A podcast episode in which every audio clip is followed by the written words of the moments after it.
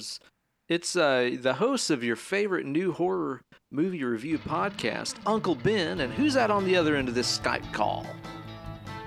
Hollywood Steven Spratling. Oh, Hollywood, Steve. How's things been over there in them Hollywood hills of Los Angeles?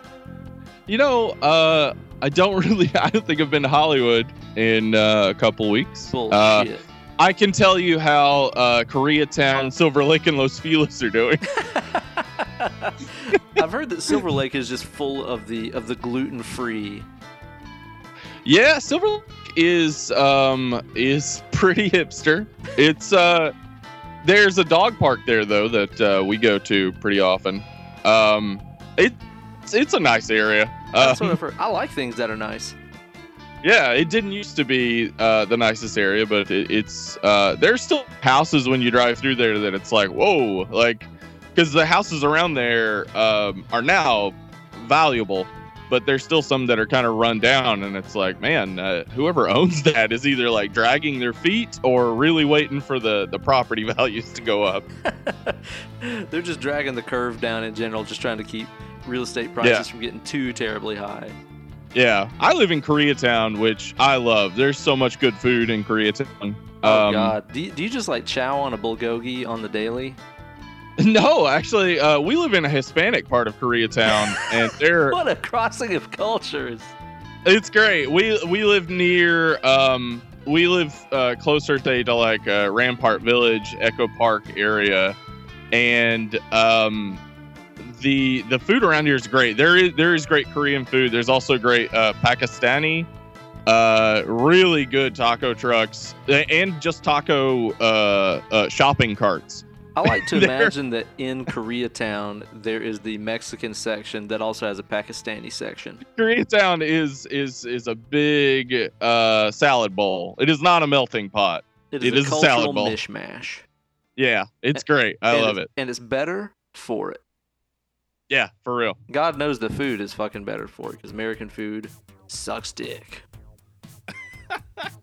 I love me some uh some uh you know uh french fries, some hamburgers, pizza, those are American foods.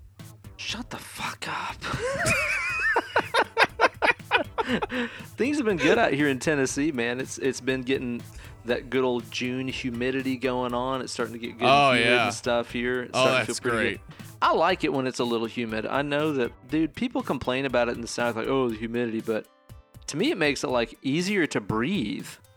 Yeah, you wake up in the morning on those those real like humid early summer days and it's just perfect. It's Yeah. so great. I think it's awesome. So it's been good. And the other day, I had the immense pleasure of, uh, of playing guitar at a wedding of a good friend, my good buddy uh, Gabe Crisp from the band Whitechapel.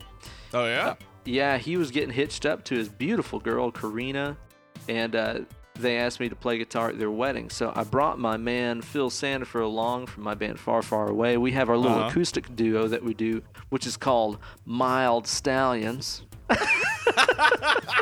so fucking awesome. Oh man. Coming in mild.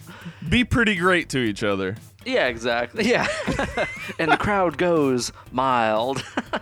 Yeah, all right. Yeah, that was good. That was good. yeah, it's fine. And we uh we turned that we turned that fucking wedding into damn Bonnaroo. I, I looked out there while people were getting seated. The grandparents were bouncing beach balls around. I don't even know where those came from. Were people drunkenly shouting Bonnaroo? My Uh-huh. Bonnaroo experience was that uh, people drunkenly shout Bonnaroo.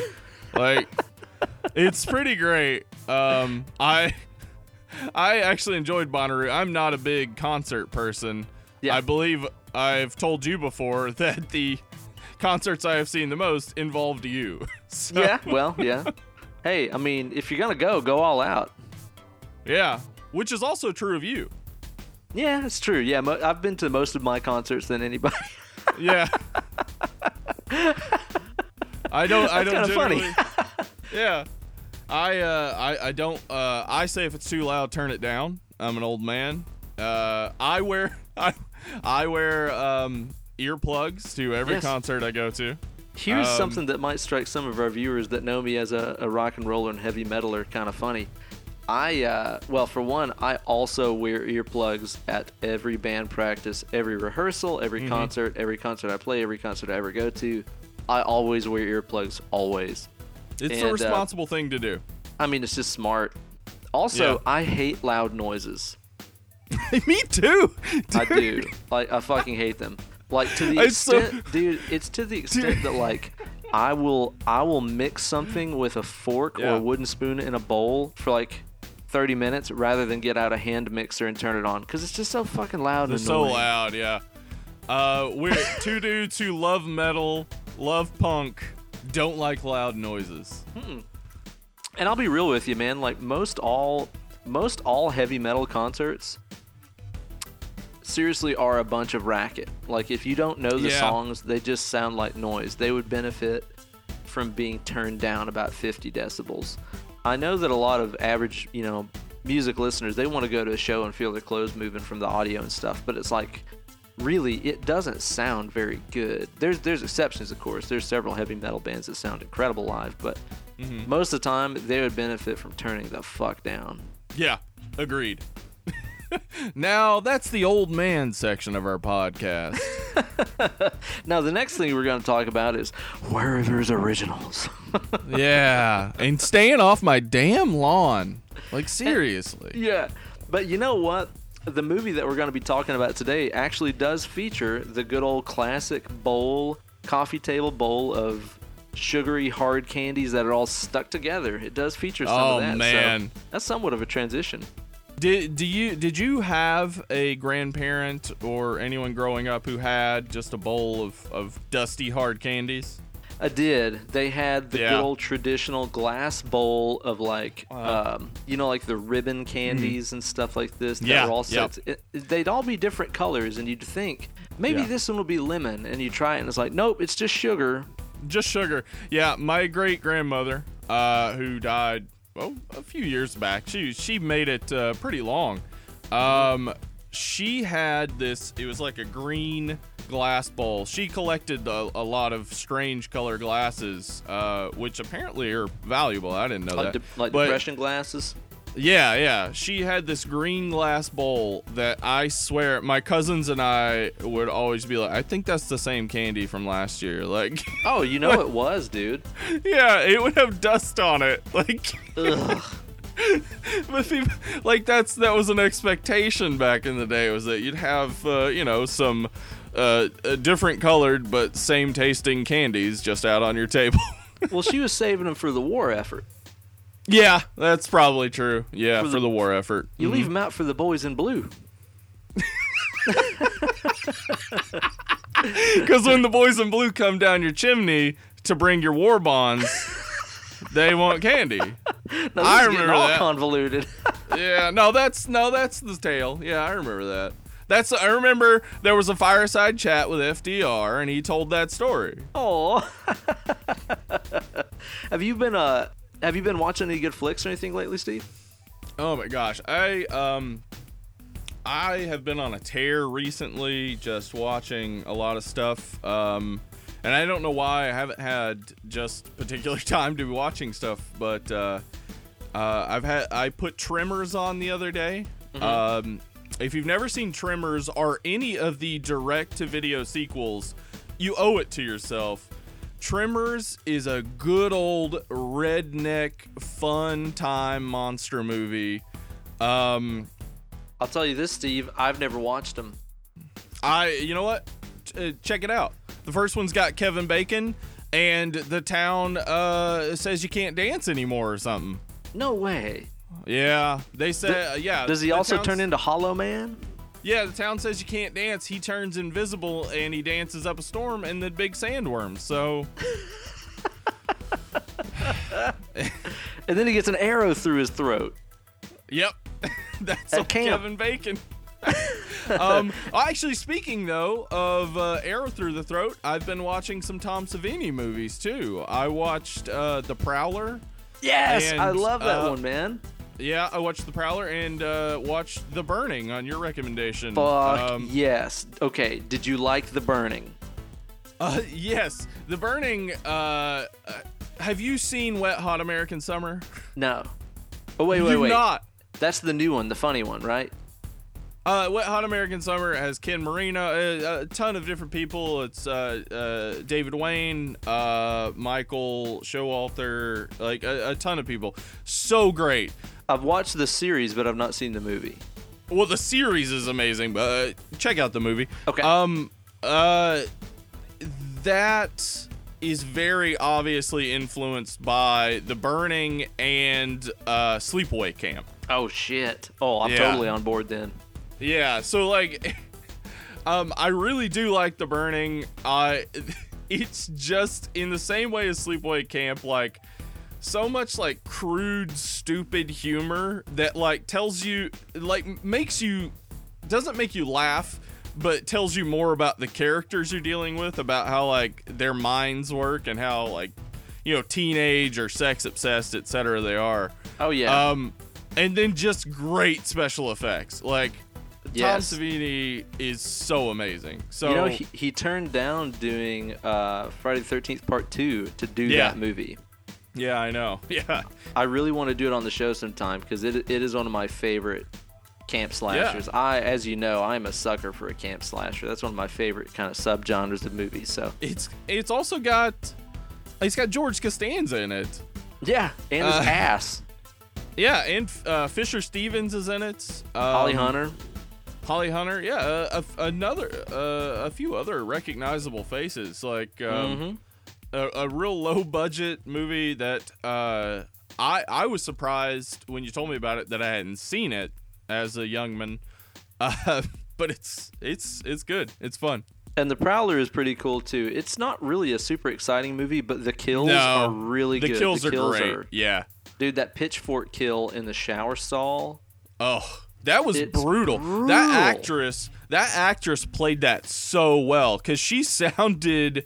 She's not just screaming at the top of her lungs. She sounds like genuinely panicked. Yeah, and she's like grabbing onto the pitchfork and stuff. Yeah. as it's like stuck Yeah. in her and shit. It's awesome. Yeah.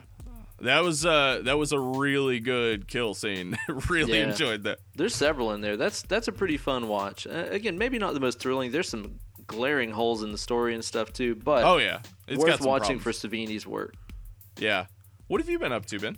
I've mostly been watching a bunch of different um a bunch of different TV series. There's kind of too much stuff online Yeah. streaming right now. So we just There's watched so much good stuff. Yeah. Oh man, we just watched the newest episode of Handmaid's Tale, which was really fucking awesome. That series has been killer. It's on uh, Yeah. Hulu. It's been Hulu, yeah. fantastic. We just watched the newest episode of that, which I think it's maybe the second to last episode, and then after that we watched the last episode of the new uh, newest Kimmy Schmidt season, season three, Oh yeah. Which was hilarious. Fucking so Gosh, funny, season man. three was so good. It was so good. Yes, it ramped up the weirdness to like 11, and it's fucking great. I really enjoy it. And we started watching Master of None, which has been great so far. We're maybe two or three in, not super deep, but Okay. I've really enjoyed it. And I'm trying to get through that. That way we can start watching Orange is the New Black. I really Oh, just you need to like take that. time off from work to watch to TV. watch TV, yeah. it's important. there was a there's a really good uh Portlandia sketch, which I, I think is based more in how fucking awesome Battlestar Galactica is, but it's basically that. Uh, they quit their jobs to watch Battlestar Galactica. Awesome. My Um, wife loves a B Star G. I've never, Oh I've never my watched God. it. I've never watched it. Watch it. What is wrong with you? Stop your life. Just go right now. I was homeschooled. Well, this week, one of the main things, the most important things that we watched is a little old talkie, directed, written, and edited by Ti West by the name of The House of the Devil, which came out, what, 2009, right? Um, yes, it was 2009. October 30th, 2009, even. Oh, shit. The day before Halloween. Halloween Eve. I love this movie. I do too. Yeah, I'm a huge fan of this movie. Huge fan of Ti West in general. Um, uh, the I actually wanted to watch. He he has a movie that's more recent, In a Valley of Violence. I, I wanted to watch that before we got to this. So I don't know could that one. Uh, it's it's a, a western. It's got John Travolta and Ethan Hawke. What the um, fuck? Yeah, it's it uh has good reviews. I'm very interested in seeing it because it's again love Ti West. Um, wow. I didn't even know about that. That's cool. He's getting to work with such big names. Yeah, it is really cool. Um, he did the Innkeepers after this. Have you you've seen the Innkeepers? Obviously. I've seen right? the Innkeepers a couple of times. I like it. It's not as I'm- good as as House of the Devil is, but I like it. I'm a big fan of the tension that builds throughout Innkeepers. Really, really good tension for me. Also directed The Sacrament, which is amazing. I, I, haven't watched that love- yet. Um, he, It's about a cult or uh, something, isn't it? Yeah, it's uh uh there's uh, I mean I there's no way to spoil this. Uh this it's based off the Jim Jones cult. Oh shit. So, uh if you know Jim Jones and know what happened with that, then you know what's going to happen in this, but watch it. It's so good. He also directed a segment on one of the VHS things, and I think his first major major motion picture was Cabin Fever 2, which he has since kind of disavowed and taken his name off of. He was apparently not stoked about that. Yeah, didn't have the control that uh, probably should have. Um, uh, he also has a movie called The Roost, which my wife and I tried to watch. It's on Showtime. Um, It's his first one, isn't it? yeah, it looks like it's shot on a uh, Motorola RAZR flip phone. uh, and it's slow, and uh, I mean, you know, watch it if you want to, but uh, it's not great. But maybe I don't instead. Maybe you don't instead. Yeah. Well, the Um, main but- the main topic of the House of the Devil is, uh, long story short, satanic cults.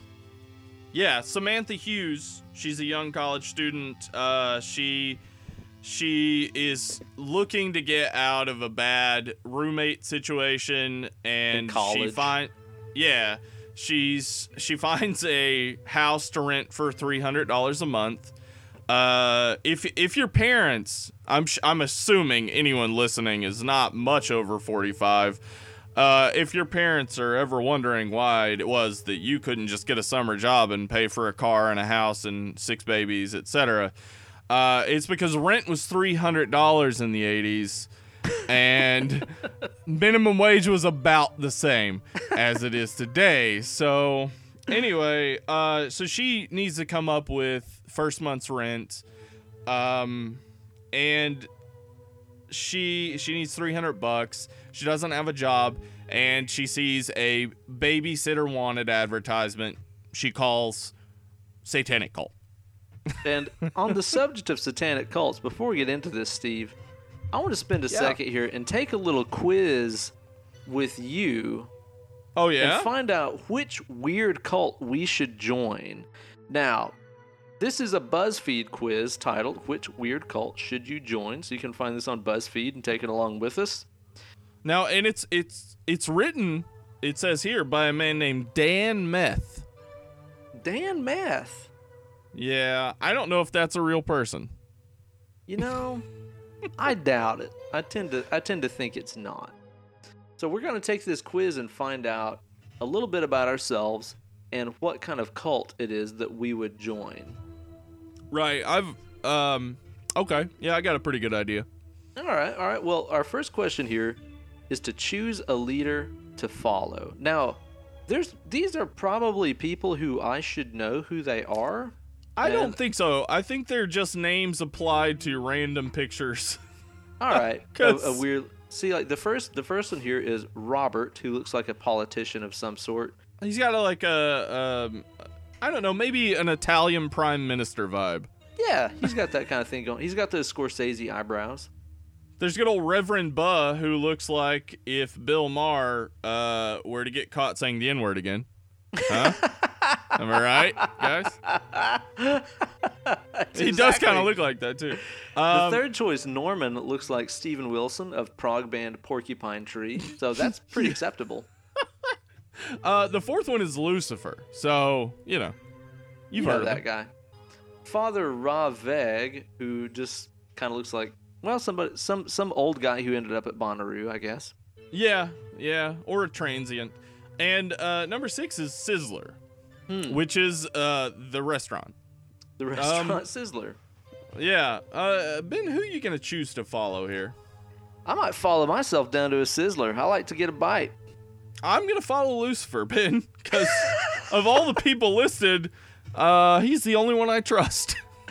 He'll probably give you great things like the taste of butter and uh, yeah. he'll help you live deliciously. Sizzler Yeah. will help you live somewhat adequately. yeah. Sizzler lives somewhat adequately. now, our second question here is choose a deity to worship, and our first choice here is the higher one, which looks like a gray, an alien. yeah. Uh, the next one is greed, which we all understand. Yeah. Third one is Norman. Again, see Steven Wilson of Porcupine Tree. There's a lot of people I know that do worship him. Yeah, that sounds right. Uh, the next one is, of course, sustenance, uh, and just some pictures of vegetables. Now, when I think of sustenance, I don't think of uh, shredded carrots, but Yeah. You know, whatever. I don't think there's beer in there. Nope. Next option would be Satan, uh, represented by the good old Baphomet imagery. And our last choice here is the Mother Sphere, good old planet Earth. Where, who are you gonna choo- choose here, Steven? Well, um, uh, as I picked Lucifer before, I should pick Satan now, but I don't like to be told what to do, so I'm gonna go with the higher one. Yeah, you're gonna go with Mr. Alien, huh? Yeah, old Alien himself. I'm gonna choose the one, eh, the only one that I know that I sprang from, which is the Mother Sphere, good old Oh planet Earth. snap! That good old flat disc floating along through Oh space. god! Fuck you, Fuck Kyrie you. Irving. Fuck you, Shaq. Fuck anybody who thinks the Earth's flat. All right, where, where are we at next here, Steve? Uh, choose an afterlife. Um, the first one is Planet Flossie, which looks like um a gaseous planet of some sort with neon That's green planet. clouds. That's planet Mormon, isn't it? Oh no no no! You're thinking, of course, of Kolob, which is closest to where God resides. After this, we have generic heaven, which has a cloudy stairway up to the clouds, looking like you know generic heaven. Yeah. Um. Then of course we have the dark paradise, which um has a lot of thorns and doesn't seem as much like paradise as one might think. It looks like a pokey place. Yep, it's And- very pokey. After this, we have crystalline reincarnation, which is a, an image of a butterfly. I don't I don't exactly know what that means. I guess you you enter into a chrysalis of death and you reemerge Oh. as a, a higher being. I gotcha. Uh, the next one is of course shrimp martyrdom, as we've all heard that you could always become a shrimp and be eaten uh, in in mass by a whale or something. Means. I don't know. Uh, now, here's the question: Is like I love eating shrimp. I could eat shrimp forever, Yeah. but but could I be a shrimp? Hard pass. Um, Ben, I don't think you could because you're swole. Swole. And our, our last option here is dead inside a monument to oneself, which sounds very self-referential. It does. Now, uh, Ben, I'm gonna pick crystalline reincarnation because I've always uh wanted to enter into a cocoon and and come out with uh, butterfly wings. That's why I got that tramp stamp. I think that there's there's clubs out there in Silver Lake where you can do that. No, yeah, no. Well, they're in West Hollywood. Oh, okay. Which, as we've established, you don't go out to.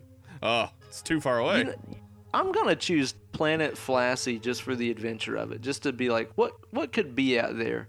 What kind of bold new gases and vegetables and beers might they have out that way? Yeah, just as I've learned with all BuzzFeed quizzes, there's only one of these questions that really matter. So I hope Planet Flossie will really get us something new. I hope so. Now, our next question that we here, have here is choose a symbol, which is, I guess, a, a holy icon. And the first one here is the all-seeing Ira, Iamid, kind of like the the all-seeing eye above the pyramid on the on the currency that we use. Yeah. Then of course we have the Great Tong, which Mhm. I assume has to do with Pastafarianism. I'm not positive Oh. on that. That, that makes sense. Um, I hate I have to pronounce this one. The Vlega Yintra, which looks like a yin yang. Yeah. Uh, then of course there's the pentagram, which we'll talk about in the not too distant future. Fucking metal. Then we have Norman, aka Steven Wilson, from from Porcupine Tree. And then the quasar on. I don't know what like that eclipse or something. Yeah, or a quasar. it looks like an Um, quasar eclipse. Is what it looks like. Yeah. I'm gonna go pentagram because metal. Yeah, yeah, that's pretty fucking metal. Um, you know what? I'm gonna go with Norman just for fun. Give Steven Wilson some love. Yeah, He produced Blackwater Park by Opeth, and that is a hell of a fucking album. Let's choose a dress code, Ben. Uh, All right. Would Would you like to dress in a shroud?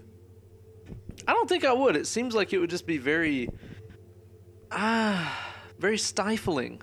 Now, generally, when I play RPGs, I end up playing uh, stealth archer. So Mm-hmm. shroud seems seems great to me. But let's let's keep reading.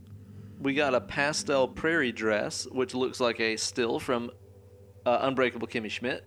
Yeah, that's awesome. Uh, then we have a foil nega wave refractor, which is of course aluminum foil on your head. The classic foil hat. Mm-hmm. We have the most expensive suit in the world. Oh shit, Mormon style. Yeah. Uh, then of course we have Old Navy, and then it just has a picture of an overweight couple wearing bad clothes. I don't get that. Which I resent tremendously because I think I'm wearing a pair of Old Navy shorts right now. Oh yeah, I got I got some Old Navy clothes. I have a lot of Old Navy clothes. Yeah, yeah, for reals. but I'm not cool. And then our last option is nude.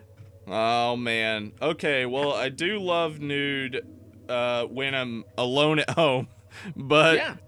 uh, out in the world, uh, I I'm gonna have to go with the most expensive suit in the world. I love wearing suits. You do look dapper in one. I, I I do. You know what? Honestly, I'm probably gonna go Old Navy because I kind of already do. Now, final question, Ben. Let's choose a lifestyle. Number one, orgies. Mm. Mm. Now you're you're you're a guitarist, so you already live this lifestyle. Does this mean playing in the band Orgy and playing Stitches and Blue Monday at every concert? Yeah. Yep. Blue Monday, every concert. no matter how sad you look when you play it. Oh man, their bass player was always like a little too fat to be goth, and it made me Yeah. laugh. We've got study the teachings of Babylon Five. Not a bad life. Um, we have of course singing about Norman. Gosh, Norman, Norm- we've talked about before. he gets around. We've got closed door conferences. Looks like a bunch of important white men talking about white men stuff. yeah, like how do we keep uh, black people down, and why do women ever get to talk? Yeah, Um, yeah. um, all you can eat buffets Mmm. seems to go with Sizzler. Mmm. And our last choice here is making death happen. Very metal. That's metal as fuck. Uh, I'm gonna go with studying the teachings of Babylon Five, Ben. yeah, was that your jam back in the day at Babylon Five? Uh, no, actually, I've only seen a couple of episodes of episodes, episodes, Episode. uh huh, episodes of Babylon Five, uh, which is what made me want to study the teachings. yeah, you've seen you've seen enough to know that you want to know more. yeah. I'm gonna go all you can eat buffet. Now, here's the thing: is what I wonder about is what kind of a buffet it is. Because the thing is, is if I go if I get there and it's Shoney's, I'll fucking kill myself. I'll off myself early. but what if? Hold on now. Wait a second. Now, what if Jeff Foxworthy's there? No, no, no, no. Uh-uh. I'll kill him, then kill myself. You might be a redneck if you don't know what honeydew is on the Shoney's buffet. I would, I, I would ram a whole honeydew down his throat and then kill myself if my eternity was a Shoney's buffet. Like, here's a fun fact about Uncle Ben. Uh huh. if you want to see me spiral, and I Uh-huh. mean like John Elway quarterback toss throw spiral, Nerf football turbo spiral Uh-huh. into an endless depression. Right. All you need to do, well, I mean, really, there's two steps to this. Take me to Shoney's yeah. and then make them play Beach Boys over the stereo. oh my god. It's done. yeah. Yeah. It actually flips my self-destruct switch. But if you want to reverse that, take you to Waffle House and play any of the Waffle House themed songs on the jukebox. Absolutely, especially the one- especially the one that Sturgill Simpson wrote. Yeah. Awesome. Then I'm revived. That's Yeah. like the source of my powers. Now, Ben, what did you get? I uh, let's see. I didn't actually click it yet. All you can eat buffets. Now, I, I got the Church of Sizzlerology. Is this real? I want to hear more. Formed in 1958, the Church of Sizzlerology began with a single church, and by the mid 80s, had nearly a thousand locations all over North America. Since then, his numbers have reduced and have filed for Chapter 11 bankruptcy in 1997. Aww. The religious rituals include the Song of Gluttony, going for seconds, and the purging of the shrimp. I think these are my people. I might have just found my calling. Yeah, that sounds about right. Now, I got the Order of Andromedan Re- uh, Residence, which was founded by failed science fiction screenwriter Mitchell Cowan, aka Buh, in 1973. Oh Um, shit! why that was does- that guy that was up there on the list. Yeah, what is up with failed science fiction writers becoming uh, cult leaders? Wow. Um, this cult believes that our souls can be saved from the impending destruction of Earth by the removal of reproductive organs and only eating blue food products. Oh God. Cowan also forces forces members to watch Babylon 5 episodes for four hours a day, believing that it is a holy scripture describing our rescue by extraterrestrial saviors. Huh. I mean, how accurate do you think that is? Um, you know what? All of that kind of got me. Um, I would, uh, I would say if there were an Andromedan residence uh, recruiter near my house right now, knocking on doors, I'd, I'd probably invite him in. Yeah. See what he has to say about it. Yeah. Um, let's hear more about these uh, forced Babylon Five watching sessions. Yeah, maybe I'll learn a little bit more about that. And where is David Miscavige's wife? I just I do want to know more about what kind of buffet it is that I'm going to. If it is the Sizzler buffet, my my life will be a little bit on the sad side. I could definitely live on an Indian buffet. Oh Um, yeah. That's the best. A pizza buffet also gets real good to me. Um, what about a high class Vegas buffet with like uh, lobster and, and steak and uh, bone marrow and sea urchin and all of the things you can imagine? I could probably find my way around that just fine. I Yeah. could probably subside on that just fine. What if champagne was included? I'm gonna tell you what, man. Champagne is fucking great. I agree with that. Yeah. I'm I'm having a harder and harder time finding anything that it doesn't go well with. Mm, I had half a oh. bottle with, with, with breakfast the other day. It was great. Yeah, no, that's uh, that's a good way to go about your day. Honestly, half a bottle of champagne for breakfast, uh, fifth of bourbon for lunch. Uh, top it off with about six martinis and neglect your children. Oh, you're talking about the uh, the Mad Men diet. Yeah, it's pretty great, right? Not a lot of responsibility, and for some reason, you get paid a whole lot of money. And you're extremely handsome. Oh yeah, it's great. well, today we're going to be spending uh, a good part of our episode here talking about The House of the Devil, or as it's known by its alternate title, The Babysitter's Diary, Volume 666. Yeah, I loved that one. Oh my god. This movie, I mean, really, honestly, kind of like what you were saying earlier, you could sum it up in in really one or two sentences. A a college girl is desperate to get a place outside of her dorm. She takes a babysitting job. It turns out to be a little shady, and she winds up being a part of a satanic cult ritual. Yeah. That's basically all there is to it. It is an extremely simple plot, and Hmm. it revealed itself to me in terms of its simplicity by the fact that this is the fewest pages of notes I've ever taken on any of the movies that we've ever done. I have I have one page of notes front and back. Yeah, I uh, actually took very few notes myself, uh, but I do have a lot of notes on the Satanic Panic that is mentioned Oh. in the opening title card. That's something I want to know more about. Yeah, and during the intro there, there's a title card that says during the 1980s, you know, something like 70 or 80 percent of Americans believed that satanic cults were alive and real and sacrificing people, and it was covered up and yada yada. Yeah. Now, here's the thing. Um, if you look up Satanic Panic, uh, one of the first results you'll get on Google is the Wikipedia page. But what the Wikipedia page is, is satanic ritual abuse.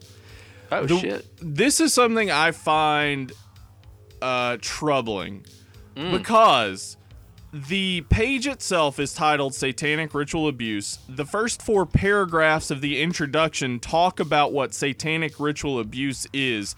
It is not until the end of the fourth paragraph that they mention that it's not a real thing and it never happened. Huh? Yeah. So Like, it, there's never been any documented cases of this.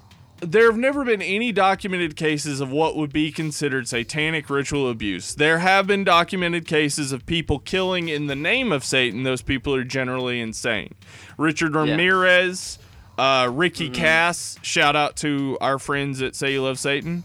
Um, hey, Hey, Ricky Kasso. Uh, there, there are people who've claimed to kill in the name of Satan, but there, there have never been. There's never been any proof of any large-scale satanic organizations uh, molesting children, killing children, killing virgins, etc. Now, However, Steve, hang on, hang on, hang on. uh huh.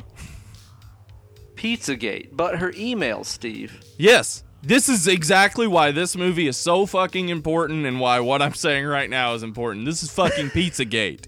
This is the bullshit we get caught up in, people. This shit was the late 80s and early 90s when it really was going. For seven years, a small uh, a babysitting uh, area. What are they called? What is that called? A daycare. A small daycare was caught up for seven years in the most expensive trial in American history.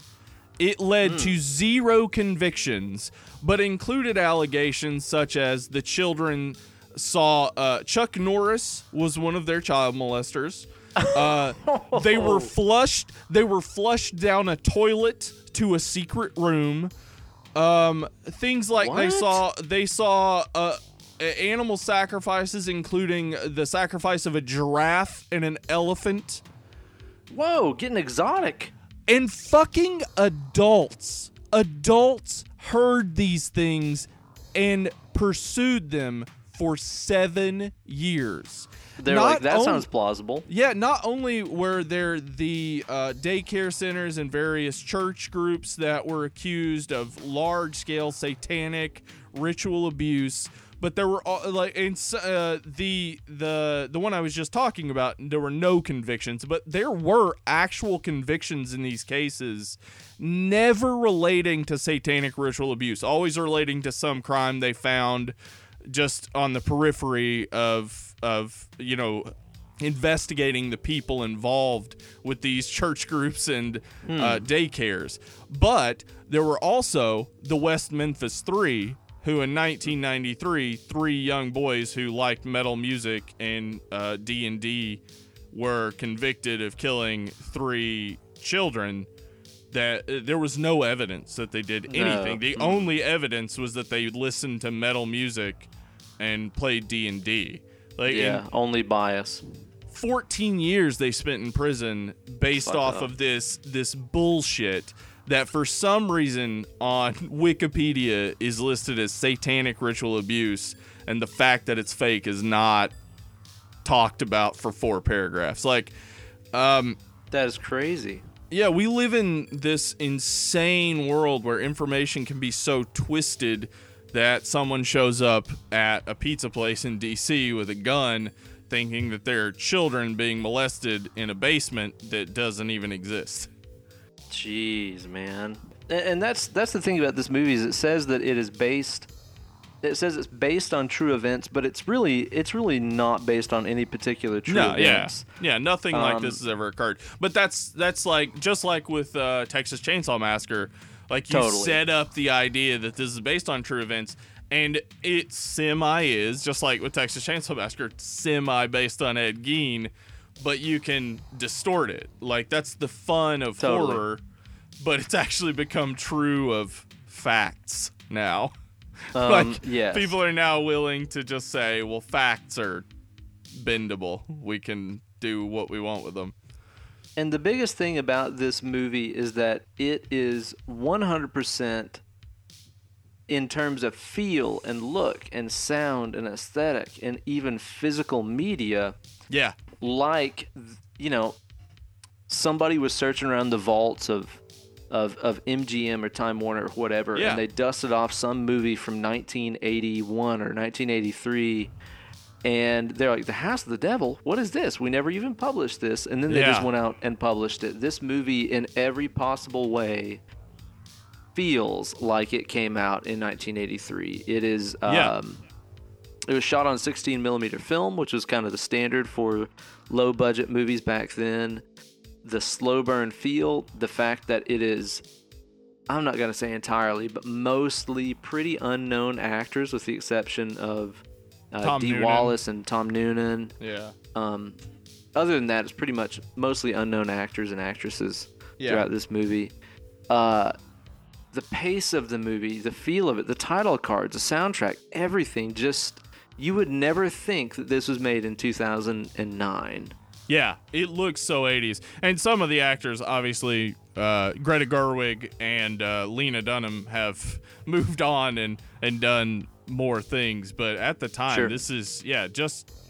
Uh, it's it's filled with old horror actors. It's filled with people who who have been in these old horror movies, and then Tom Noonan, who is just one of the most intimidating presences in anything he's in, because he has that eerily calm voice, but Yeah. he's also and that that very that very sympathetic face. Yeah, he's that, he's got that gentle giant thing. Yeah, he's six foot five and intimidating. God, He's- man. Yeah. So, um, and Tom Noonan actually does the intro to The Roost, that movie I talked about earlier. So, Oh, really? yeah, if you want to see some Tom Noonan, it's it's certainly worth that. But, um, yeah, this movie is is very much an '80s movie, and it it looks back to it looks back to movies like uh, Rosemary's Baby and The Omen. Absolutely. Yeah. Absolutely so, man. And that's something about this flick that drew me in right away. As soon as I started watching this, I was like, "Oh man, this I get this movie. This movie gets me. It, it understand. It's totally made for people that like the kind of movies that I like. I like those old school slow burning. It's all about suspense. It's all about fear and intimidation and just waiting for the other shoe to drop, you know? Yeah, I I kept track and uh up up in this movie is is about an hour and a half with Yeah, then you know super about 7 minutes of credits. But um up until an hour into the movie, there's only only been like creepy things that have occurred. Yeah. A- at about an hour into the movie, we finally um, we finally see what's going on in the house. I, I mean, uh, her her friend had been killed, but we don't associate that with the house necessarily. Right.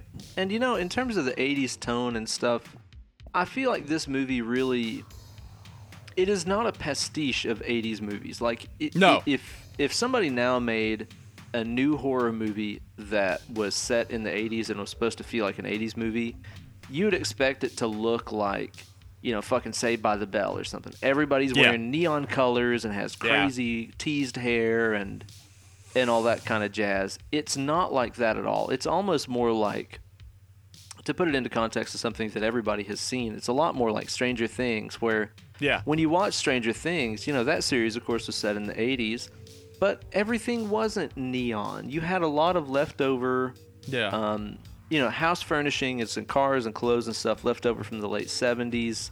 So everything wasn't.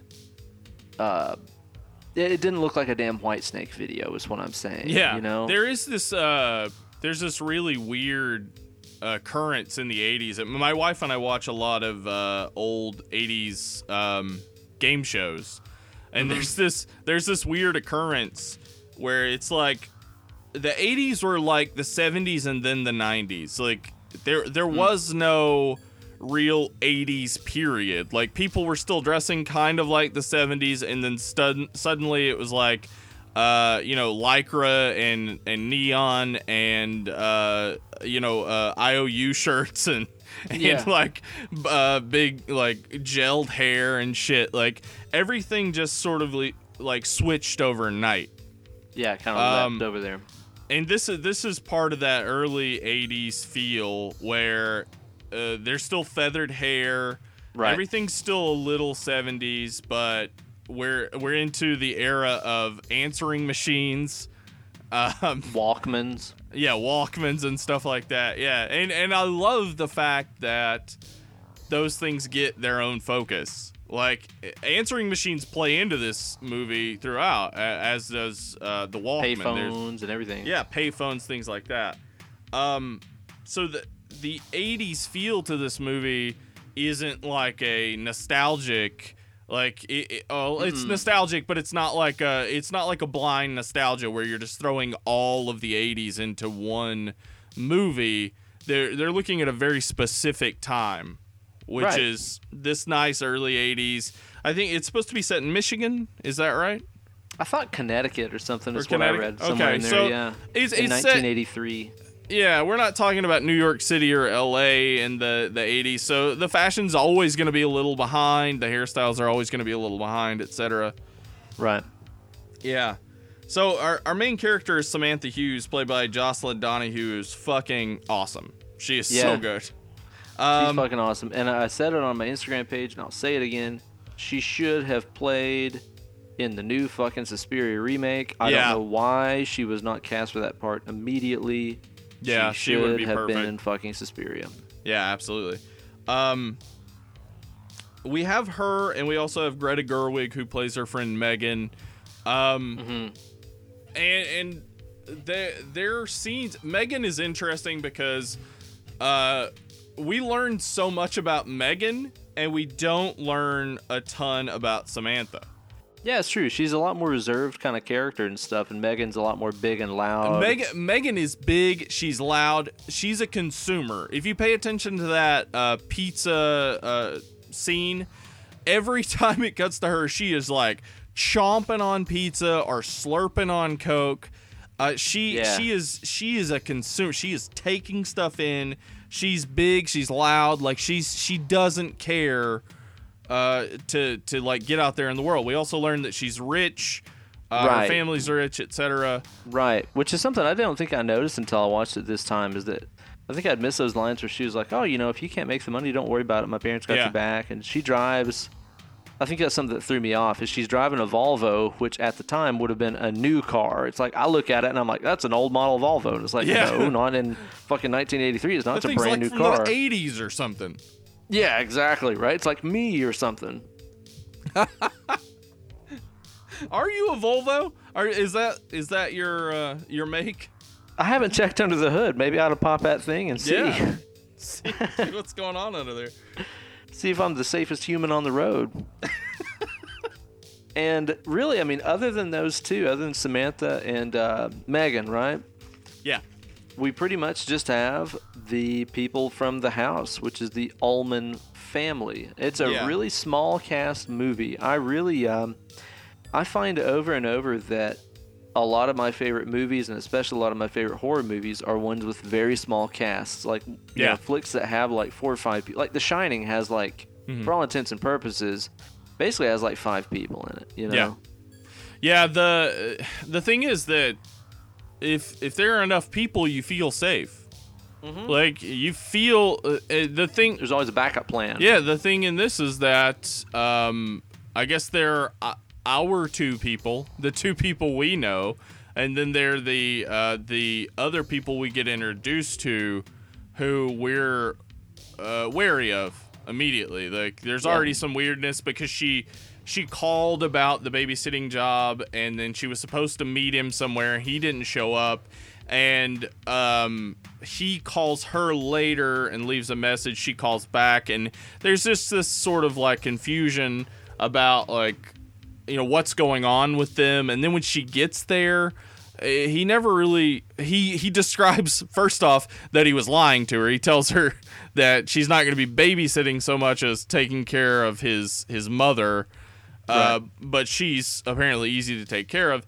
And then also, uh, we discover like we don't know what's going on with them. Like they keep talking cryptically. Uh, Vincent is is Tom Noonan, and uh, Vivian is his wife. Um, and they they they talk very cryptically. Uh, The things they say always seem to have more meaning to them that like you're not really sure what they're saying, but also they're offering her four hundred dollars to stay for one night with his mom, who is apparently easy to take care of. So it's it's like okay, I can see why you would do that, even if they are creepy. Yeah, and you get the impression too that she is really, really desperate for this money. And it, again, doing this podcast is so fun because I watch movies with a critical eye that I don't watch them with when I'm just sitting down and watching them. You know what I mean? Because I'm watching these Yeah. movies like everything is explaining something, so I need to pay close attention. She is so fed up with her with her roommate situation. Her roommate is always just like banging guys in their dorm all the time. She's always locked out of the dorm. Um, it's also revealed in her conversation with Mrs. Ullman that sh- Yeah. this is her sophomore year. So she has dealt with her shitty roommate for like a whole year, Yeah. and she is just fed up with it. You know, she's fed up to the point to where she'll go into the you know, bathroom at the college and just turn on the faucets and just sit in there in the stall and cry.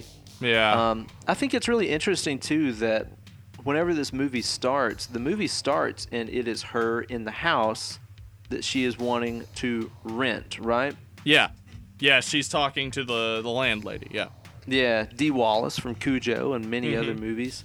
So the movie starts off with our main character basically in her destination. It's showing you what all of this is for.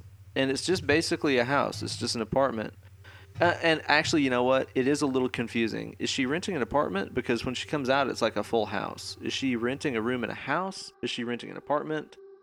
I, I can't figure it out because when she's on the phone with Megan later, she's Yeah. like, "Oh, it's got a dining room and this hallway Yeah. and yada yada," as if she's renting the whole house. Um, I don't know. Uh, maybe it has a second floor that is a second apartment. Yeah, Maybe. I just don't like know, that yeah. the movie. I like that the movie starts off with the goal. It's like it is showing you this is what this entire movie is for. This is why she's doing the things that she's doing this whole time, is so that she can be here. Yeah, and if that's the case, it's a it's a really strong critique of capitalism. Uh, Yeah, you put yourself so. in in this level of danger f- for what? to rent a house. Right. Like you don't even get to own it. You- I like too how they develop the character of Samantha as being a a germaphobe, which is something that again I didn't really notice super Yeah. hardcore until this. They really developed that very well, even to the point of where like, did you notice whenever she's dialing the number for the babysitting job on the payphone, she dials it with her knuckles. She doesn't use her fingertips. really? I That's did a not good notice touch, that. isn't it? Huh? Yeah. It's just it's a little stuff like that. makes payphones her- are disgusting. Yes. Oh my God. Also, too, yo, shout out to payphones. You've got a great payphone series on your Instagram Oh, yeah. page. Yeah. That uh, cracks me up, man. every uh, every time I see a payphone in LA, um, and by the way, uh, anybody who doesn't live in LA would be like, so that's like every once in a while, maybe. Uh, no, there are payphones every block, and almost all of them are smashed to hell. Wow, so, that's like, crazy. but there are a few that are like pristine that have like the phone book attached and stuff.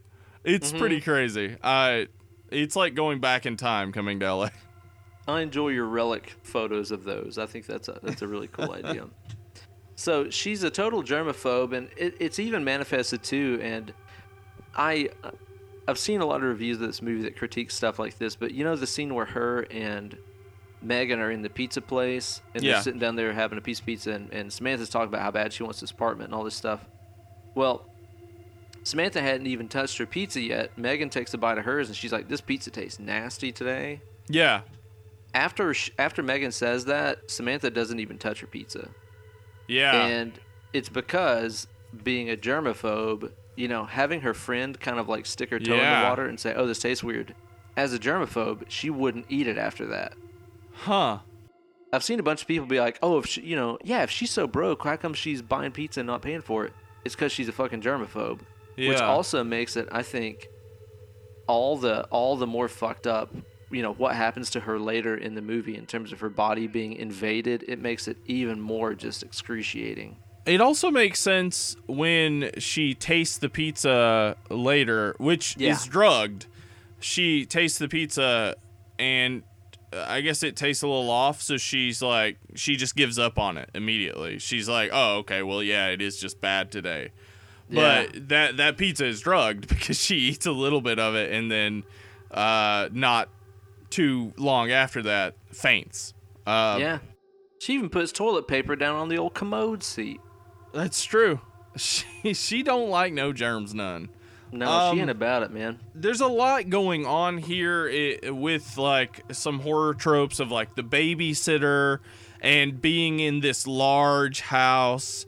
It's uh it's it's there's so much wood so it's creaky and it's it's not It's empty. isolated. It's out yeah. in the middle of nowhere. Yeah, it's not empty, but it feels empty. Like even though there's stuff in there, like there's just just this feeling that comes from each shot that there's there's not a lot going on in here, and that is scary. Like being in a large house by yourself is scary. It's already creaky. There's somebody upstairs you don't even know about. Like you haven't even. I mean, you know about them, but you haven't seen them. You don't know like what's going on with them. Uh, so that and yeah, she's out in the middle of nowhere. There's this automatic sort of terror to it.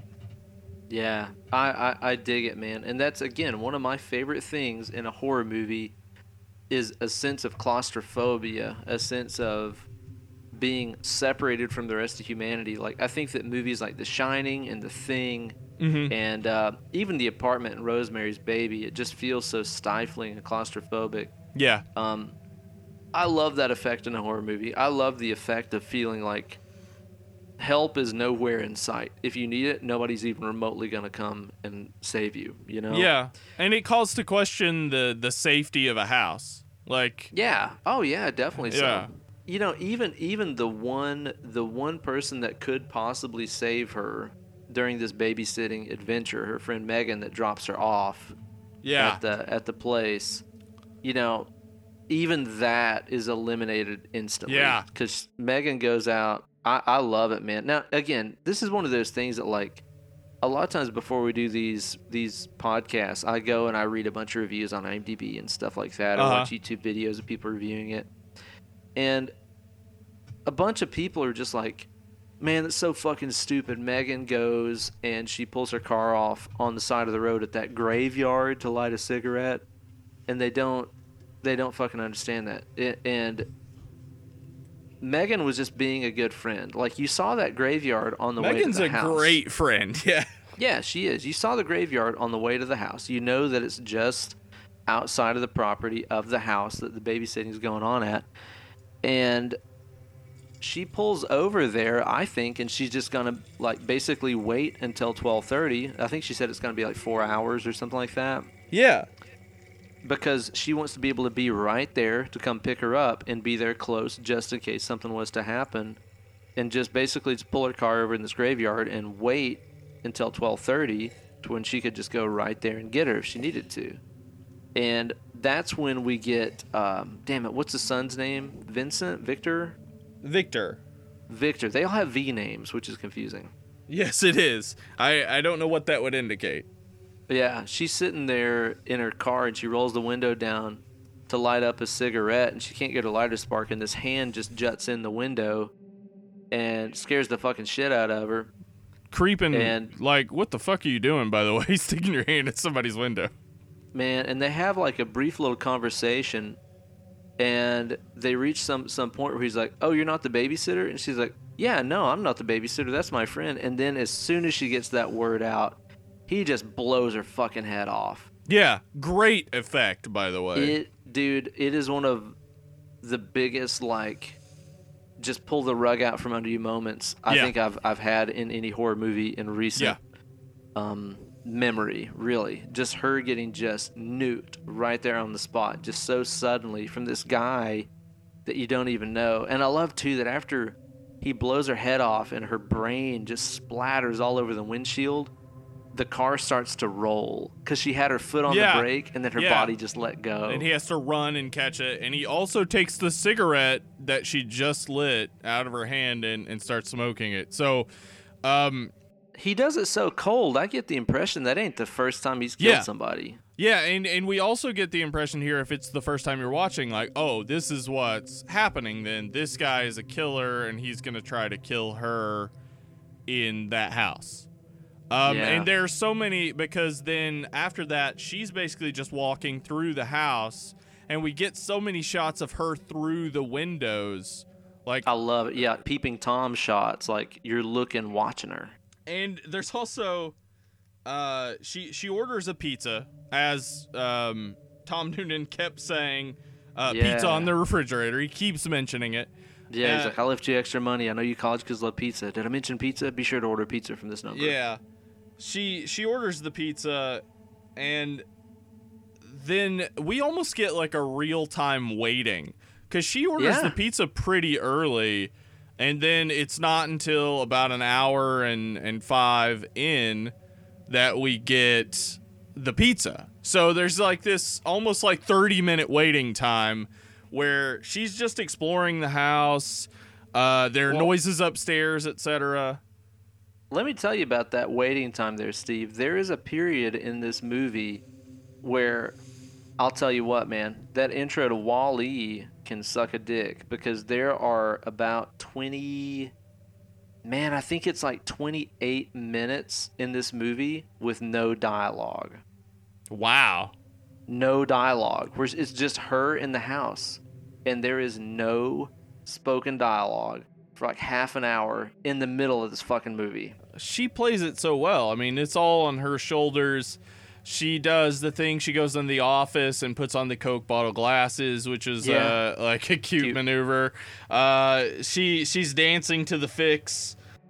I love that. Also, I love that song. Yeah, that's a great song, and also like just the the dancing scene. She accidentally breaks a vase, um, and then like all that happens, and then she she gets upstairs. She breaks the vase. She opens a closet and sees that there are furs in there. Now earlier, Yeah. um, Miss Ullman said, Vivian, she said that she was downstairs in the basement getting the furs. So she immediately sees these furs and she's like, wait, she said she had to go downstairs to get the furs.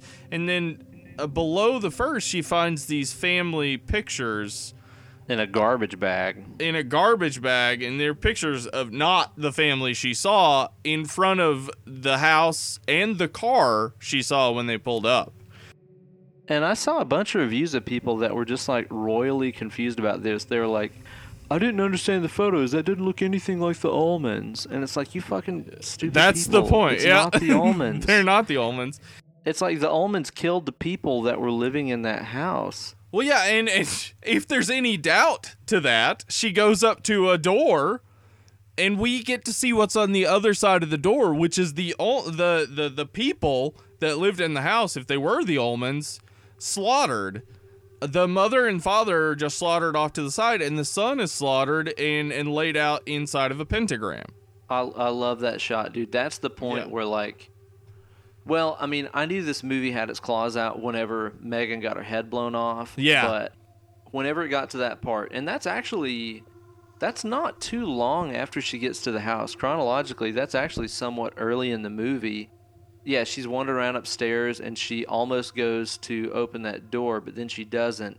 And the camera, it's it's kind of cool. The camera shows us what she's not seeing Yeah, which is like you said, panning past the door frame, and we see the the victims of this evil ritual and stuff. Yeah. dead inside of there. That's that's when like this movie really captured my mind and my imagination because I was like, oh my god, this movie really is going straight to satanic ritual. So many Yeah. movies, man, they dance around it and they'll play it off as something else. It's like, oh, they're they're a member of some demon cult. You know what I mean? Like some oh, they worship this ancient Babylonian god or whatever. No, this movie is just like straight up Satan, pentagrams, goat's heads. Like, it's a mm-hmm. satanic cult. So Yeah. many movies don't go that on the nose with the subject matter. And I was like, fuck yes, this movie is metal. And I've seen some critiques that that reveal was placed too early in the movie, that it shows these people that have been murdered in the house as part of a satanic ritual as being too early in the movie. I completely disagree with that. Yeah. I love it because it instills in you, the viewer, the sense of danger and the sense of pure evil that Samantha is in the presence of. And she doesn't fucking know it, but you know it. yeah. And the whole, it builds such a level of suspense because the whole movie, you're like, God damn, girl, you are in danger. Like, there are corpses. There's a child's corpse and a pentagram in this house right now, and you don't know it. But you, the viewer, do know it.